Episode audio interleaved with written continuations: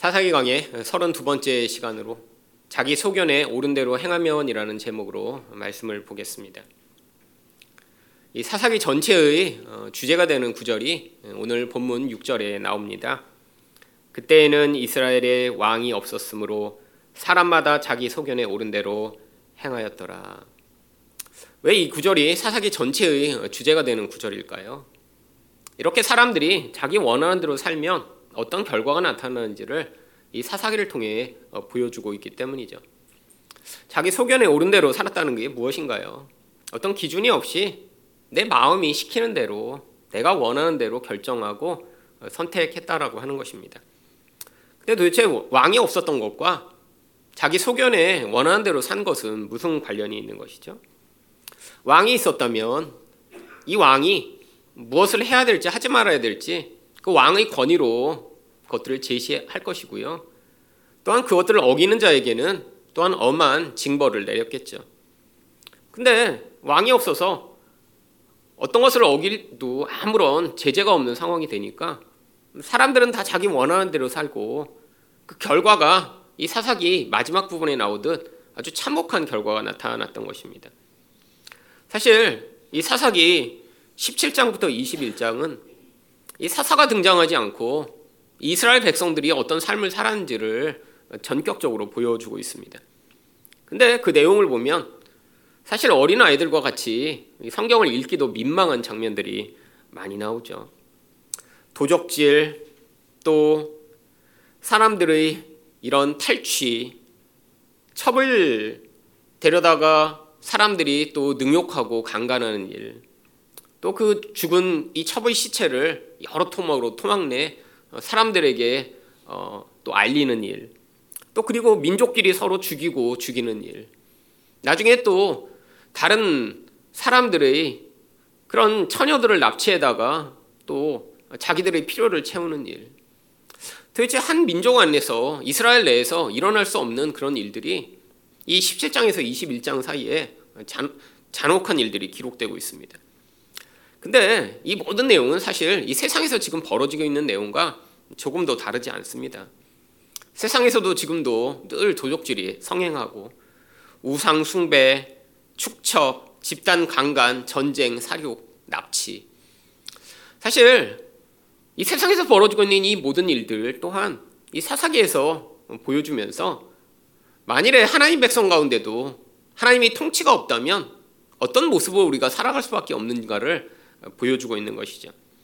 그렇다면 오늘 말씀을 통해 자기 소견에 옳은 대로 행하면 어떻게 되는가를 살펴보고자 하는데요. 첫 번째로 욕망과 두려움에 지배당하게 됩니다. 1절 말씀입니다. 에브라임 산지에 미가라 이름하는 사람이 있더니 오늘 본문은 이 미가와 이 미가의 어머니 사이에 벌어진 일을 다루고 있습니다. 이 미가라고 하는 이름은 사실 굉장히 좋은 이름입니다. 그 뜻이 여호와가 같은 분이 어디 계신가라고 하는 뜻이죠. 다른 말로 얘기하면 우리 하나님이 온 세상에서 가장 위대하고 훌륭하시다라고 하는 이름입니다. 이름으로만 보면 이 미가는 정말 하나님을 자랑하고 하나님만을 의존하고 우리 하나님이 이 세상에서 누구보다 강하시다라는 사실을 선포하고 살아야 하는 이름이죠. 근데 안타깝게도 이 미가의 삶은 그렇지 않습니다. 바로 이 미가의 삶에서 가장 먼저 드러나는 일이 바로 2절 상반절에 있는 이런 사건입니다. 그의 어머니에게 이르되 어머니께서 은 천백을 잃어버리셨으므로 여러분 이 미가의 어머니가 은 천백 세겔이라고 하는 큰 돈을 지금 분실한 상황이죠. 이 천백 세겔은 엄청나게 많은 분량입니다. 당시에 노동자가 4일 정도를 열심히 일하면 은 한 세겔 정도를 받았다라고 해요. 그래서 계산을 해보니까 이은 천백 세겔 정도면 지금 노동자가 한 15년 정도를 일해야 벌 수 있는 돈이에요. 여러분 연봉이 한 3, 4천 정도 된다라고 하면 15년이면 수억 원에 해당하는 돈이죠. 이 미가의 어머니는 아주 큰 부자였을 것입니다. 그런데 집안에 그 은을 다 가지고 있었는데 무슨 일이 벌어졌나요? 바로 이 돈을 다 잃어버렸던 것이죠.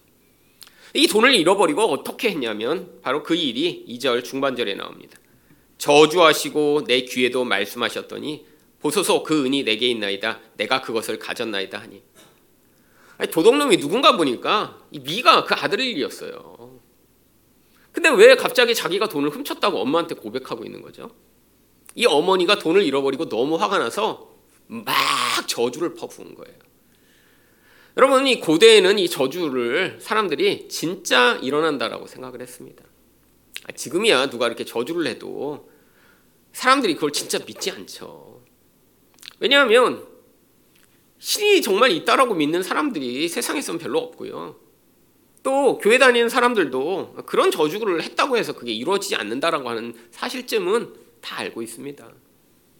근데 고대에는 그렇지 않았어요. 여러분 이 미가가 그 많은 돈을 훔쳤는데 엄마가 저주했다고 해서 그걸 다 고백하고 다시 한다는 것 이것도 얼마나 웃긴 일인가요? 근데 그 돈에 대한 욕망보다 이 저주를 받아서 내가 앞으로 이런 무서운 일이 벌어질 게 더 크니까 결국 그 돈에 대한 욕심을 포기하고 이 두려움 때문에 이 사실을 고백한 것이죠. 여러분 이 엄마가 얼마나 심하게 저주를 했으면 이랬을까요? 이 성경에도 보면 이런 저주들이 기록되어 있는 이런 시편이 있습니다. 근데 단순히 아이 뭐 도둑질한 놈 하나님 망하게 해주시고 이 정도가 아니에요. 이 저주의 시편을 보면 정말 이게 일어나면 안 될 것처럼 너무 그 한 사람뿐 아니라 그 가정과 가문과 미래까지 완전히 파괴하는 그런 저주를 합니다. 시편에 나온 대표적 저주의 시가 시편 109편인데 109편 8절에서 11절까지만 한번 보도록 하겠습니다. 그의 연수를 짧게 하시며 빨리 죽게 해달라는 거예요. 그의 직분을 타인이 빼앗게 하시며 하는 일 없이 백수가 되게 해달라는 기도고요. 그의 자녀는 고아가 되고 그의 아내는 과부가 되며 아빠가 빨리 죽으니 뭐 애들은 고아가 되고 아내는 과부가 되겠죠. 그의 자녀들은 유리하며 구걸하고 그들이 황폐한 집을 떠나 빌어먹게 하소서. 다 거지가 되게 해달라는 그런 강구죠. 고리대금하는 자가 그의 소리를 다 빼앗게 하시며 그가 수고한 것을 낯선 사람이 탈취하게 하시며 가지고 있던 모든 재산을 가족들이 하나도 갖지 못하게 다 빼앗기도록 만들어 달라라고 하는 기도죠. 여러분 이런 간구가 그대로 일어나면 어떻게 될까요? 사실 무서운 것입니다. 여러분 아니 아빠가 이렇게 잘못을 해서 저주를 받고 죽어도 남겨놓은 재산이 있다면 가족들은 그 다음에도 살 수 있겠죠. 근데 지금 이 저주의 내용을 보면 이 잘못한 그 한 사람이 아니라 그 가문 자체를 완전히 고통스럽게 만들어 망하도록 만드는 그런 저주의 기도죠. 아마 이 미가의 어머니 또한 이런 종류의 저주를 했을 것 같아요. 근데 미가가 듣기에 보니까 어, 이 사실이 일어나면 정말 큰일 나겠어요. 그러니까 이걸 다 고백한 것이죠. 여러분 여기서 무엇을 보여주나요? 이 미가의 욕망과 두려움을 현저하게 보여주는 것입니다. 여러분 어머니 돈을 훔친다는 건 진짜 나쁜 짓이죠. 남의 돈을 훔치는 것보다 더 나쁜 일입니다. 어머니가 여태까지 이 미가를 키워주고 사랑해주고 신뢰의 관계에 있는데 이렇게 가장 가까운 사람에게 뒤통수를 치는 일이 사실 제일 나쁜 일이죠. 여러분 이 나쁜 놈들도 그래서 자기 가족들은 이렇게 잘 대하는 경우들 많이 있어요. 깡패들도 자기 자식 사랑하고 아 이런 깡패짓 하는 놈들도 아, 뭐내 부모를 존경한다고 하고 근데 이 미가 같은 행동은 정말 욕망이 얼마나 강력하게 그를 지배하는가를 보여주고 있는 것이죠. 사실 가장 가까운 사람을 이렇게 상처 주는 이 모든 일의 근원에 뭐가 있나요? 자기 욕심이 너무 강하다 보니까 심지어는 이런 가장 가까운 관계를 파괴해서라도 내가 원하는 욕망을 이루고자 하는 그 강렬한 욕망이 결국 이렇게 나타난 것이죠. 근데 또 이 미가는 욕망만 강한 게 아니에요. 또 두려움 때문에 금방 어떻게 합니까?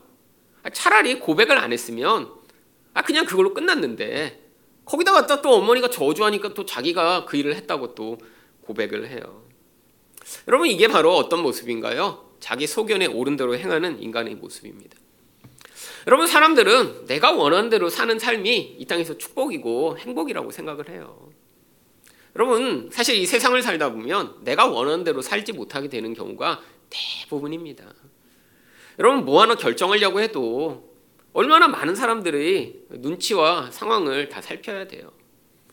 여러분 요즘 결혼한 남편들 보면 사실 결혼하기 전에 내가 혼자 살 때는 내 마음대로 했어요. 내가 원하는 대로 게임하고 내가 원하는 대로 뭐 밤 늦게 들어오고 내가 원하는 대로 돈 쓰고 근데 결혼해서 살면서도 그런 삶을 살 수가 없잖아요. 뭐 하나 물건 살려고 그래도 남의 눈치 봐야 되잖아요. 이번 주에 신문을 보니까 여러분 재벌 기업 어떤 회장이 뭐 인스타 같은 거를 뭐 맨날 자기 글을 올리나 봐요. 뭐 이마트 하는 그런 회장이라고 하는데.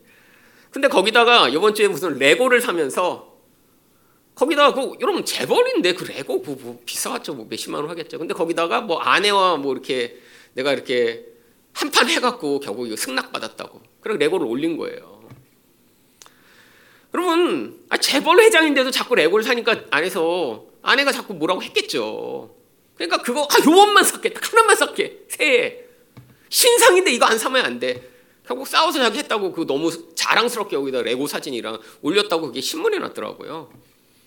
여러분 재벌이 이런데 일반 사람들은 마음대로 살 수 있겠어요? 여러분 그게 인생입니다. 근데 자기 욕망을 자꾸 주장하고 살면 어떻게 돼요? 문제가 발생하죠. 여러분 인생에서 내가 원하는 대로 살 수 있는 인생은 없어요. 여러분 이게 인생의 한계인데 우리는 어떻게 생각하냐면 내가 원하는 대로 인생을 사는 게 축복이라고 생각을 합니다. 여러분, 아니 그래서 예를 들면 내가 아무 책임도 지지 않아요. 아니 아무 다른 사람이 눈치도 보지 않고 내가 원하는 대로 산다고 생각을 해보세요. 이게 정말 축복이고 정말 행복일까요? 여러분 만약에 여러분 가정에서 결혼을 했는데 남편이 아내나 자식을 생각하지 않고 그렇게 내가 원하는 대로 살 거야 난 그렇게 살면 그 가정이 행복할까요? 그리고 결국 궁극적으로 자신도 행복할까요? 아닙니다. 여러분 이건 불행의 시작이죠. 아내든 남편이든 결국 진짜 성숙하고 진짜 건강한 사람이 된다는 건 내가 원하는 대로 사는 삶을 끝까지 살아가는 게 아니라 그 욕망을 차츰 줄여가며 함께 살아가는 법을 배우고 그 안에서 성장하는 것인데 여러분이 자기 원하는 대로 살려고 하는 이 욕망이 강하면 강할수록 결국 이게 자기 파괴적인 결과로 돌아오게 되어 있어요. 여러분 이게 바로 미가의 모습이죠. 여러분 아니 자기를 평생 돌봐주고 아니 엄마가 부자였으니까 그 돈으로 이 자식을 여태까지 먹이고 입히고 잘 살게 해줬는데 아, 그 욕심이라서 그 돈까지 훔치는 이런 페류나 같은 아들이라니요. 여러분 결국 인생 가운데 내가 원하는 대로 산다고 많은 사람들은 생각을 하지만 우리 인생은 절대로 자기가 원하는 대로 살 수가 없습니다. 당장은 좋을 수 있어요. 근데 결과로 어떻게 나타나죠? 그게 자기 파괴적인 결과로 나타납니다. 여러분 청년들 대부분 이렇게 혼자 살면요 삶이 다 망가져요. 여러분 안 그럴 수가 없습니다. 그렇잖아요? 밤새도록 뭐 하겠어요? 밤새도록 유튜브 보고 넷플릭스 보고 여러분 그게 대부분의 청년의 삶이죠. 밤새 게임하고 그러면서 막 어때요? 마음이 너무 뿌듯한 거예요. 야 어, 제는 내가 한 시간밖에 안 자고 밤새도록 내가 넷플릭스를 이렇게 정주행했네. 그럼 너무 뿌듯해요. 대부분 아침이 되면 깊은 절망에 예, 사로잡힙니다. 야, 내가 어제 또 절제 못하고 이랬네. 근데도 그걸 끊지 못해요. 여러분 게임에 빠져 있는 그런 젊은이들 다 후회합니다. 뭐 하면서 야, 넌 이렇게 레벨이 높아 막 그러면서 난 세상에서 1등이야. 여러분 그렇지 않고요. 밤새 게임하고 그 다음에 후회하고 하지 말아야지. 여러분 혼자서는 그걸 벗어날 수 있는 능력이 없죠. 근데 이게 자기 소견에 옳은 대로 살아가는 모든 인생의 모습이에요. 아이들만 그런가요? 성인이 돼서도 내가 원하는 대로 살 거야. 이런 모든 인생은 결국 궁극적으로 자신뿐 아니라 모든 관계를 파괴하는 인생을 살게 됩니다. 여러분 근데 왜 미가가 이런 삶이 되었죠? 사실 그의 어머니에게 보고 배운 거예요. 모전자전입니다. 2절 하반절을 보시면 그의 어머니가 이르되 내 아들이 여호와께 복받기를 원하노라 하니라. 아니 이 돈을 훔쳐가기 전에는 막 이 도둑놈 새끼 그냥 다 그냥 창자가 썩어버리고 막 하면서 막 온갖 욕을 다 퍼부은 다음에 갑자기 아들이 무서워갖고 엄마 내가 훔쳤어. 그랬더니 여호와께서 우리 아들에게 복을 주시길 원합니다. 지금 뭐 하고 있는 거예요? 여러분 이 저주라는 게 얼마나 심하게 했으면 저주대로 이루어지면 무슨 일이 벌어지겠어요? 결국 자기도 피해를 보는 거예요. 그 집안은 다 망하게 하시며 막, 막 저주를 막 퍼붓더니 아들이 했다는 소리를 딱 듣는 순간에 오! 이 저주대로 임하면 나도 망하고 다 망하는 거네? 이렇게 되니까 갑자기 여호와여 우리 아들에게 복을 주시옵소서. 여러분 이 엄마도 어떤 삶이에요?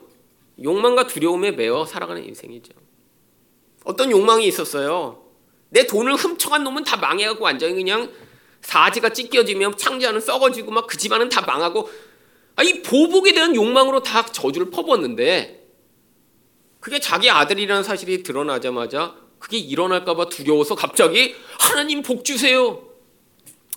여러분 이게 바로 엄청나게 종교적인 모습을 가지고 있지만 바로 그 기본 안에 있는 이 기복주의와 이 모든 인간의 더러운 욕망을 보여주는 모습이죠. 여러분 이게 바로 왕이 없이 내가 원하는 대로 살아가는 인생의 모습입니다. 아니 이름도 미가예요. 우리 하나님과 같은 분이 어디 계신가? 말마다 하나님을 언급하며 여호와 이름을 부릅니다. 아무 소용 없어요. 여러분 본능 안에서 본질 안에서 이 욕망과 두려움이 지배하는 인생을 살아가게 되면 인간은 반드시 종교성을 가지면 가질수록 더 깊은 기복주의에 빠지게 됩니다. 여러분 이게 기본이에요. 뭐 처음부터 복음을 알아 그 하나님의 은혜와 예수 그리스도의 십자가에 깊이 감동하여 그 은혜에 따라 걸어가는 인생은 사실은 없습니다. 인간이 기본적 종교성을 가지게 되는 가장 기본 안에서는 바로 이 지점에서 시작하는 것이죠. 근데 문제가 뭐죠? 여기에 계속 머물러 있는 것이 문제인 것이죠. 여러분, 복음을 들어야 합니다. 그래서 바른 복음을 듣지 못하면 이 기복주의적 신앙관에 그대로 머물러 있다가는 인생 가운데 반드시 그게 좌절하고 하나님과 관계가 깨지게 되는 순간이 와요. 여러분, 여러분들이 이제까지 그런 어떤 좌절의 경험을 하나님과의 관계에서 했다면 그건 굉장히 긍정적인 것입니다. 왜요? 아니 우리는 기본적으로 다 이런 기복적인 아, 나의 욕망을 위해 하나님이 필요해서 예수를 믿었는데 하나님이 여러분 인생 가운데 개입해 오셔서 그 어린아이와 같은 신앙에서 이제 성숙할수록 개입해 오신 것이죠. 근데 이런 경험이 없어요. 여전히 하나님을 향해서도 아, 교회도 열심히 다니고 신앙생활도 열심히 하는 것 같은데 본질 안에서 이 욕망과 두려움에 기반한 그런 반응으로 늘 하나님과도 관계를 맺고 있다면 이거는 지금 심각한 상황인 것이죠. 얼마 전에 사실은 저희 집에서 저희 아들이 저희 마루에서 이제 스피커폰으로 친구랑 통화를 하더라고요. 근데 그래서 이제 뭐 애, 자기 친구랑 이렇게 누워서 거기 마루에 앉아갖고 뭐 이런저런 얘기를 하다가 갑자기 그 스피커폰에서 그 친구의 어머니가 갑자기 전화를 바꾸시는 거예요. 그랬더니 아 아무개야 뭐 고마워 그러고 그래서 갑자기 귀가 쫑긋했어요. 왜 그 집 어머니가 왜 우리 아들한테 전화를 하지? 그래갖고 이제 방에서 이렇게 귀를 기울이고 듣고 있는데 뭐 고맙다고 그러고 막 그렇게 하시는 거예요. 그래서 무슨 고마운 일을 했길래 그 남이 집 어머니가 우리 아들을 바꿔서 그러나. 그래서 끝나고 보니까 저희 아들 친구랑 이렇게 얘기를 하다 보니까 그 친구가 원래 교회를 다니고 있는 애인데 교회를 안 다니기 시작한 거예요. 왜안 다니나 보니까 아니 뭐 어떤 시험을 보거나 그러는데 기도를 열심히 한 거예요. 하나님 이번 시험에서 공부 잘하게 해주세요. 그래서 열심히 기도를 했는데 망친 거예요. 그러니까 어 뭐 내 기도에도 안 들어주는 이런 하나님 뭐 그래서 그래서 그때부터 교회를 안 나가기 시작했대요. 근데 그래도 저희 아들이 저희 교회 오래 다녔잖아요. 그럼 그 얘기를 듣고 얘기를 해준 거예요. 야, 그렇게 하나님 믿으면 안 돼. 우리 하나님 그렇게 뭐 기도 하나 해준다고 그거 들어주는 그런 네 욕망을 이루어주는 그건 그런 건 우상이야. 우리 하나님은 너희 궁극적인 목적을 위해 인생에 개입하시는데 아, 그거 시험 하나 안 들어주시고 그랬다고 교회 안 가고 그러면 안 되고 신앙을 바로 가지라고. 그랬더니 또 그 얘기를 듣고 교회를 나갔다는 거예요. 그러니까 어머니가 야, 너 교회 가야 되는데 말을 안 듣다가 친구가 가라고 그랬더니 교회 가라고 그랬다고. 그래서 교회를 다니기 시작하니까 엄마가 너무 고맙다고 그때 전화를 바꿔서 해주고 그 다음 주에 만났을 때 또 밥을 사주셨더라고요. 여러분 참 제가 보면서 너무 그때 감사했습니다. 왜 감사한 줄 아세요? 저도 30대가 돼서야 하나님이 어떠신 분이신지 그때 깨달았거든요. 그때까지 왜 이렇게 인생이 힘들었나 보면 우리 하나님을 내가 잘못 알고 있으니까 아, 뭐가 안 될 때마다 하나님 이거 해주세요 이거 해주세요 하는데 그게 안 돼. 그럼 어떻게 된 줄 알아요?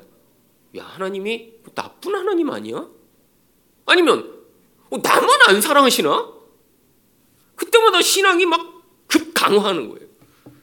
그러다가 또 너무 절실해서 우리 하나님을 찾아요. 그래서 열심히 찾다가 또 어느 순간에 필요한 게 생겨서 하나님 도와주세요 도와주는데 그게 이루어지지 않아. 그럼 또 급강하. 여러분 제가 하나님을 바로 만나게 되기까지 그 과정을 얼마나 많이 지속했는지 몰라요. 아니 누군가 미리 저에게 하나님 그렇게 믿으면 안 돼.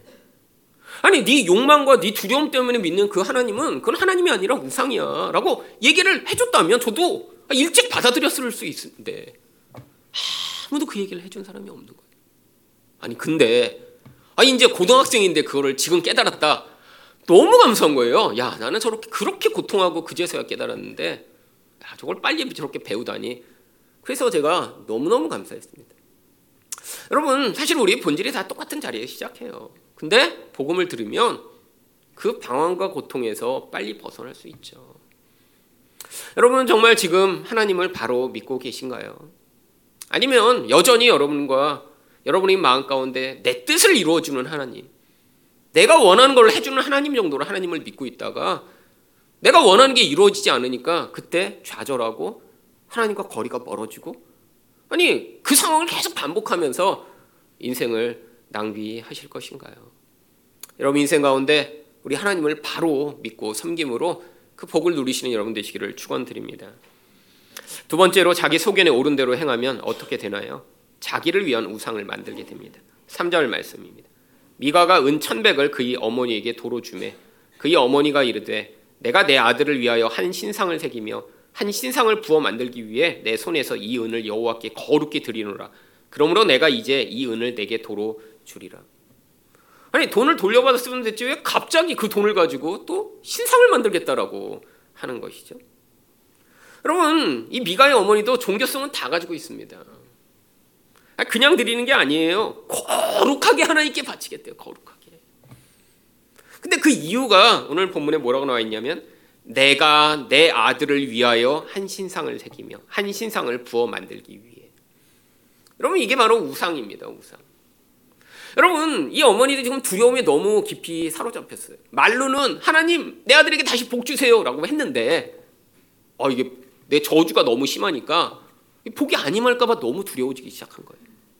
그러니까 뭔가 이 저주를 맞바꿀 만한 뭔가 행위를 해야 돼요. 그게 뭐예요? 내 은을 바치는 거예요. 여러분 내 은을 바쳐서 뭔가 이 저주를 바꿀 만한 뭔가를 해야 될 것 같아서 그 대상이 바로 우상이었던 것이죠. 여러분 결국 우상을 만들게 됩니다. 근데 이렇게 하나님 이름을 막 부르고 막 우리 하나님 복 주세요. 하나님을 위해 거룩하게 바치겠습니다. 근데 하나님이 제일 싫어하시는 게 뭐죠? 우상 만드는 거예요. 여러분 출애굽기 20장 4절을 보시면 너를 위하여 새긴 우상을 만들지 말고 여기 나왔어요. 아들을 위해 내가 이렇게 바치겠습니다. 근데 너를 위해 우상을 만들지 말래. 위로 하늘에 있는 것이나 아래로 땅에 있는 것이나 땅 아래 물 속에 있는 것이 어떤 형상도 만들지 말며. 여러분 말로는 여호와 이름 부르고 하나님 어쩌고 하나님께 헌신한다 그러고 하지만 본질 안에는 하나님의 뜻에 아무 관심이 없었던 것이죠. 여러분 자기 소견에 옳은 대로 행하는 모든 사람들이 본질 안에는 사실 아무리 종교적 모습을 가져도 하나님의 뜻에는 관심이 없습니다. 이게 문제예요. 여러분 이 자기 소견에 옳은 대로 살아가고자 하면 하나님 뜻에 관심을 두면 안 돼요. 여러분 자기 소견이라는 건 내 욕망이 요구하는 거거든요. 근데 자기 욕망을 이루기 위해서는 하나님 뜻과 늘 배치되잖아요. 그러니까 이 자기 욕망이 강하면 강할수록 하나님 뜻은 내 안에서 자꾸 사라져야 돼요. 반대입니다. 또 우리 안에서 하나님 뜻이 점점 커져가면요. 자기 욕망은 줄어들 수밖에 없어요. 근데 이게 행복입니다. 여러분 자기 욕망을 극단적으로 추구하면 어떻게 되나요? 자꾸 선을 넘어요. 여러분 우리가 삼손에서 보았잖아요. 삼손이 힘이 주어니까 자꾸 다른 사사들은 안 한 짓을 해요. 자꾸 선을 넘어요. 이게 힘이 강한 사람들의 특징이죠.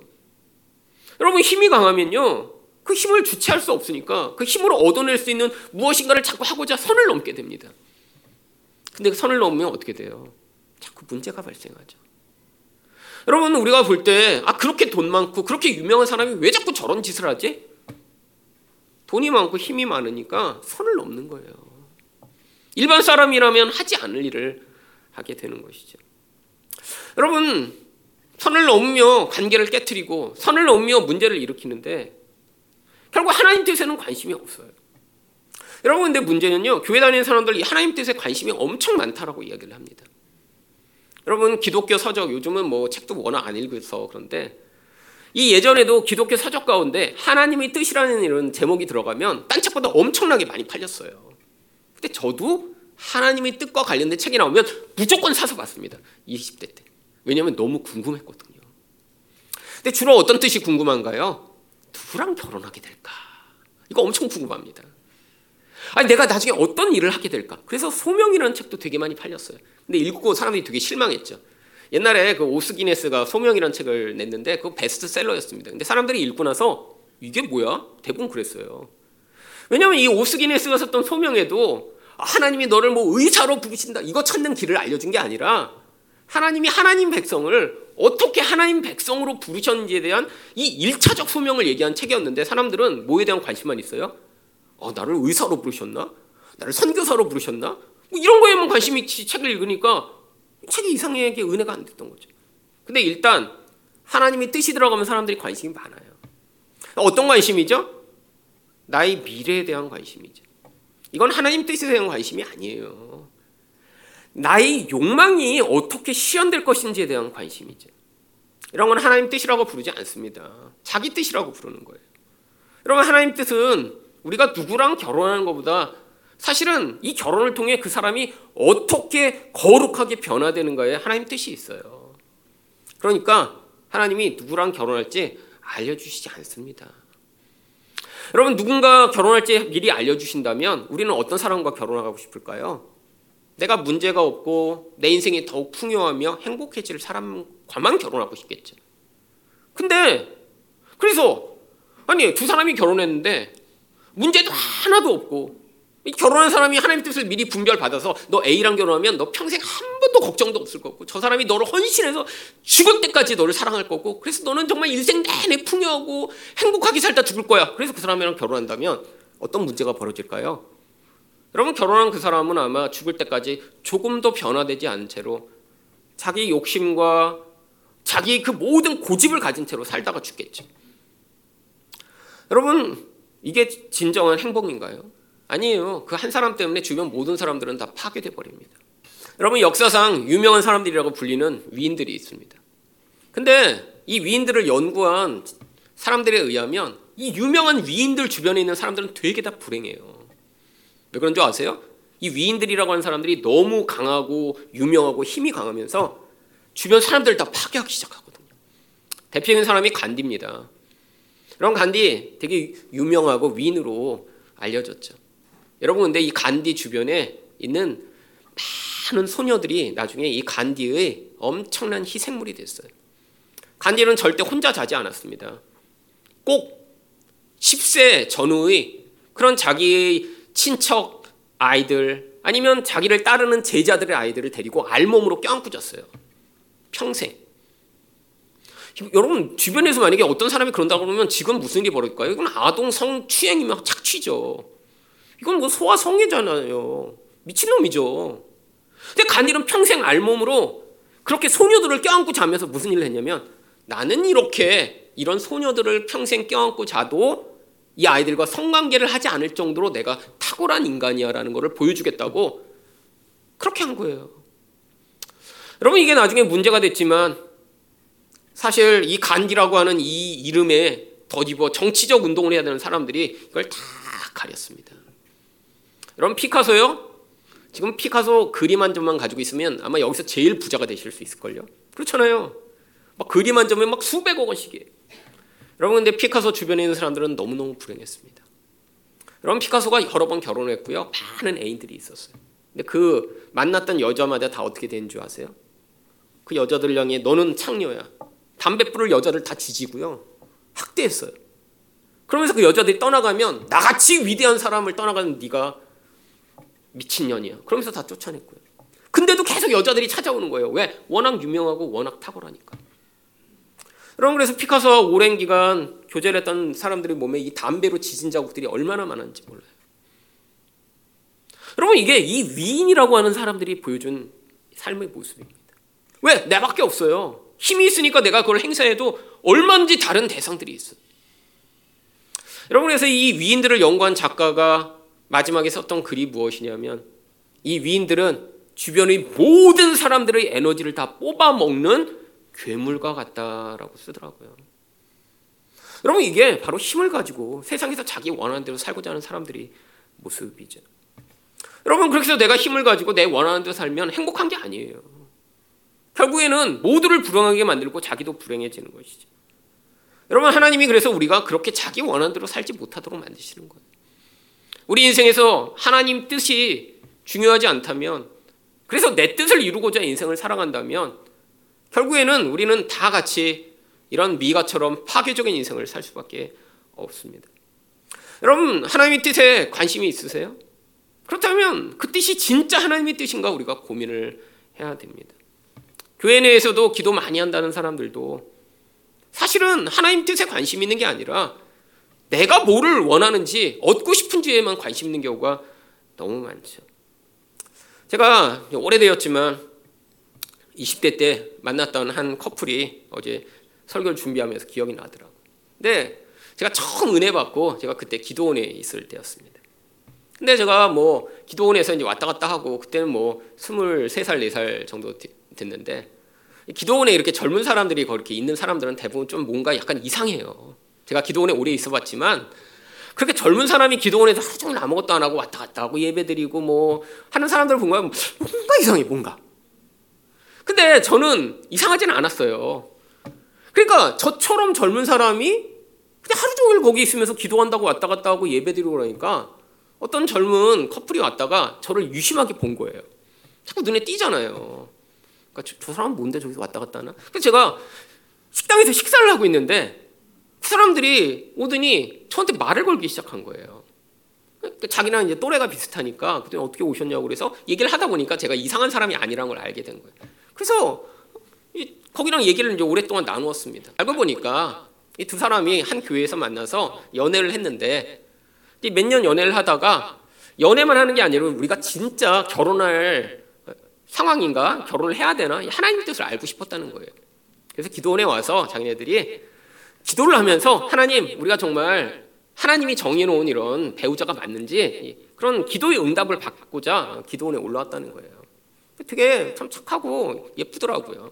그래서 당시에 제가 알고 있던 뭐 얘기도 좀 해주고 했어요. 그러다가 얘기하다가 뭐 연락처를 그때는 개인 뭐 핸드폰도 없고 그러니까 연락처를 교환한 게 아니라 뭐 얘기하다 이제 제가 뭐 그때 이제 아직 대학생이었으니까 뭐 학교에 이런 이런 과에 다니고 있고 무슨 공부를 하고 있고 뭐 이렇게 소명을 받아서 여기 와 있다 이런 얘기를 하고 이제 헤어졌어요. 잊어먹었습니다. 그래서 뭐 어떻게 됐는지 뭐 저는 알지 못하는데 갑자기 어느 날 집에서 밥을 먹는데 몇 개월이 지난 뒤에 갑자기 저희 학교에서 전화가 온 거예요. 학교 과 사무실에서. 그랬더니 과 사무실 거기 간사가 저한테 아이고 어떤 사람들이 와서 그 너 전화번호 알려달랬는데 전화번호 알려줘도 되냐는 거예요. 그 누군데요? 그랬더니 아무개래요. 근데 이런 모르는 사람이에요. 근데 꼭, 꼭 전화번호를 알고 싶다는 거예요. 그게 앞에 지금 와서 기다리고 있대요. 그래서 바꿔봐달라고 그랬어요. 전화를 바꿨더니 그 몇 개월 전에 만났던 그 사람들이에요. 저를 꼭 만나고 싶다는 거예요, 저를. 그래갖고 왜 그러냐 그랬더니 결혼에 대해서 너무너무 심각한 상황이 생겼다는 거예요. 그래서 만나기로 했어요. 그래갖고 어디서 만날까 하다가 해갖고 아이도 기억나는데 뭐 마곡에 자기네 집이 있대요. 그래서 그 형제 집으로 제가 마곡까지 갔습니다 그때. 그래서 가서 보니까 무슨 일이 생겼나 보니까 그들이 와서 거기서 저를 만났던 그때 둘이 이제 열심히 기도를 하다가 이제 확신이 든 거예요. 근데 이제 제가 해줬던 얘기가 굉장히 도움이 됐대요. 하나님이 뭐 어떤 사람을 이렇게 정해갖고 이 사람이다 이렇게 얘기하시는 것이기보다는 하나님이 인생 가운데 이렇게 뭐 누구를 이렇게 꼭 만날 사람을 정하기보단 자연스럽게 만나게 하시고 결혼하고 보면 알게 되는 거다. 그래서 그두 사람이 어떤 응답을 받아서 이 사람이 다음에 결혼을 하려고 했는데 아 그게 아니구나 깨닫고 이제 결혼하기로 한 거예요. 그래서 이제 그때부터 가서 공동체에 우리 둘이 이제 결혼을 하겠다 앞으로 선포를 한 거예요. 사람들이 축복하고 막 그랬는데 문제가 그 공동체에서 가장 기도를 많이 하는 어떤 나이든 여자 리더가 있었는데 이분이 몇 주 후에 오더니 하나님이 너희는 결혼하면 안 된다고 말씀하셨다라고 얘기를 했다는 거예요. 근데 문제가 거기가 이제 순복음 교회였거든요. 근데 이 여자분이 얼마나 기도하고 이런 걸로 거기서 영향력을 많이 미치는지 이 청년부를 맡고 있는 목사님은 아무런 권한이 없대요. 그래서 뭔가 하려고 그러면 이분한테 이제 다 물어봐야 되는 거예요. 이분 이제 하나님이 뭐라고 말씀하시냐고. 우리가 내년에 뭐 이렇게 체육대회 해도 되냐? 그럼 이분이 기도하고 계시다. 아, 내년에 해도 된다고. 그럼 이제 체육대회 하는 거고. 근데 이분이 와서 딱 그 얘기를 하고 나면서 이게 이제 심각해진 거예요. 아, 두 사람은 확신을 가졌어요. 근데 이 공동체에 가장 영향력 있는 영적 리더라고 하는 이 누나가 오더니 너네 결혼하면 하나님이 너무너무 싫어하신다고. 라고 하고 나니까 혼란이 찾아오기 시작한 거예요. 근데 청년부 목사님을 찾아가서 상담을 했더니 청년부 목사님 왈 나도 어떻게 할 수 없어 뭐 하나님이 말씀하셨더니 내가 어떻게 하겠니 목사님도 이거 어떻게 할 수 없는 거예요. 그분이 그냥 거기 다 사로잡고 있어 다. 기도해 주다. 그래갖고 이분이 결국 저를 찾기 시작한 거죠. 전화번호 모르니까 학교까지 찾아가서 제 전화번호를 알아서 한 거예요. 그래서 제가 가서 얘기를 하다 보니까 너무 황당한 거예요. 그래서 그런 거 아니라고. 아니, 그래서 얘기를 많이 나누다 보니까 이 리더 자매가 옛날에 이 형제의 리더였대요. 근데 이 형제한테 너무 친절하게 잘해준 거예요. 제가 듣고 보니까 사심이 있었던 것 같아요. 사심이. 너무 친절하게 너무 잘해주고 너무 개인적으로 너무 잘해줘서 이 형제가 부담을 느낀 경우가 있었다라고 하더라고요. 그래서 야 그거 사심 때문에 그런 거예요. 하나님이 누군가에게 이렇게 결혼해라 마라. 이 사람 맞다. 이 사람 결혼하면 저주받을 거다. 이런 얘기 안 하신다고. 그건 누가 하는 거예요? 점장이들이나 하는 거라고. 지금 그걸 두려워한다면 여러분은 하나님을 믿는 게 아니라 점장이를 섬기고 있는 거지. 그것도 왜 두려워하시냐고. 제가 그들에게 얘기해주고 기도해주고 돌아왔습니다. 여러분, 근데 중요한 게 무엇인가요? 하나님의 뜻은요. 결혼해서 내가 힘들지 않은 인생을 하나님이 알려주시는 게 하나님 뜻이 아니라 어려움이 있더라도 그것을 통해 성숙하고 성장하게 되었다면 그게 바로 하나님 뜻인 것이죠. 여러분 근데 하나님은 우리를 향해 이런 계획들을 가지고 계신데 인간은 어떻게 합니까? 우리 인생에서 고난이 닥치는 것을 싫어해요. 좋은 일만 있기를 원하죠. 그래서 누구를 찾아다녀요? 좋은 얘기 해주는 사람만 찾아다니고요. 우리 자신이 변해야 되고 문제가 있다라고 얘기하는 말씀에는 귀를 기울이기 싫어하죠. 결국 그래서 미가가 뭘 하기 시작합니까? 4절입니다. 미가가 그 은을 그의 어머니께 도로 주었으므로 어머니가 그 은 200을 가져다 은장색에게 주어 한 신상을 새기고 한 신상을 부어 만들었더니 그 신상이 미가의 집에 있더라. 여러분 이 1100을 전부 또 들여서 신상을 만든 건 아니에요. 그러면 아깝잖아요.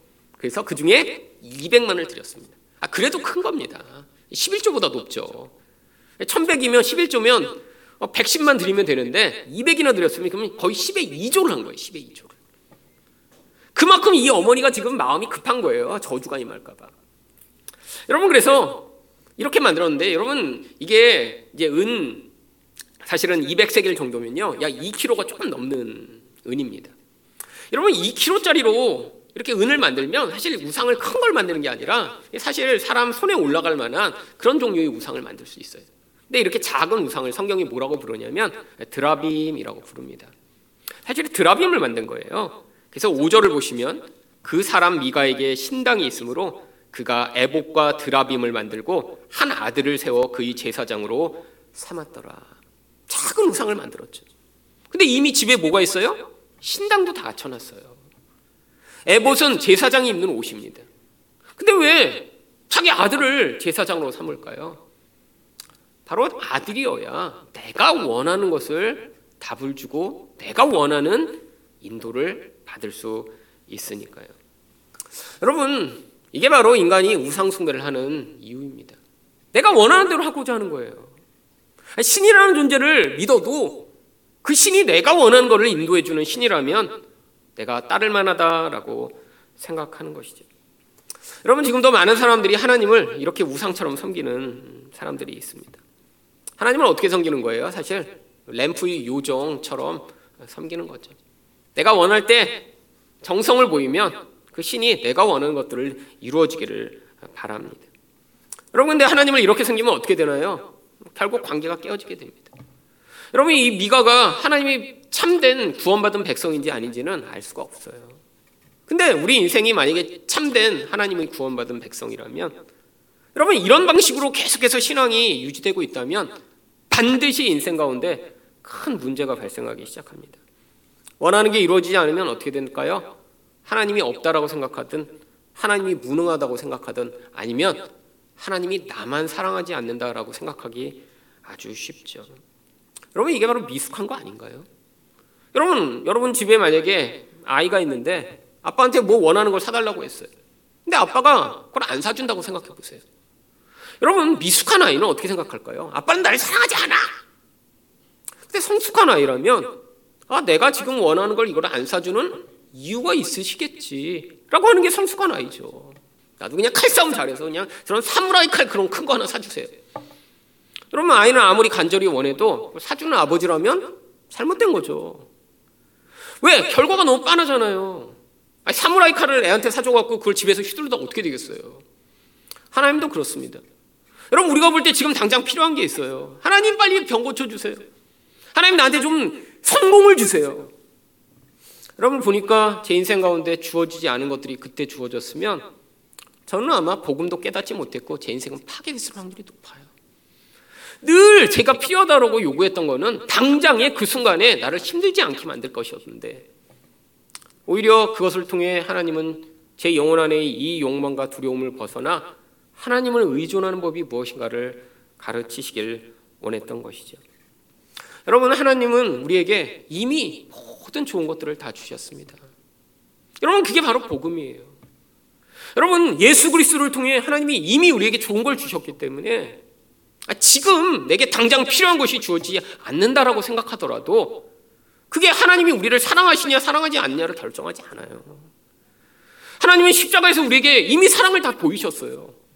그러니까 지금 여러분의 인생 가운데 하나님이 당장 필요한 내가 원하는 것을 주시지 않는 것이 하나님이 우리를 사랑하시지 않는 증거가 아니죠. 여러분 이걸 깨닫느냐 안 깨닫느냐 받아들이냐 안 받아들이냐가 사실 우리 인생의 근원적 태도를 다르게 만듭니다. 여러분 인생을 살다 보면 힘들고 내가 원하는 대로 되지 않고 그게 대부분 고통스러운 거죠. 여러분 인생에서 고통스러운 게 꼭 뭐 돈이 없고 막 문제가 생겨서만 고통스러운 거예요. 내 원하는 대로 안 되는 게 사실 제일 고통스러운 거예요. 다 자기 계획과 목적이 있는데. 근데 때로는 하나님이 그런 일들을 막으시고 우리에게 더 필요한 것이라고 생각하는 것들을 우리 인생에 허용하시기 위해 인생을 이 고난의 과정으로 이끄시는 때가 있죠.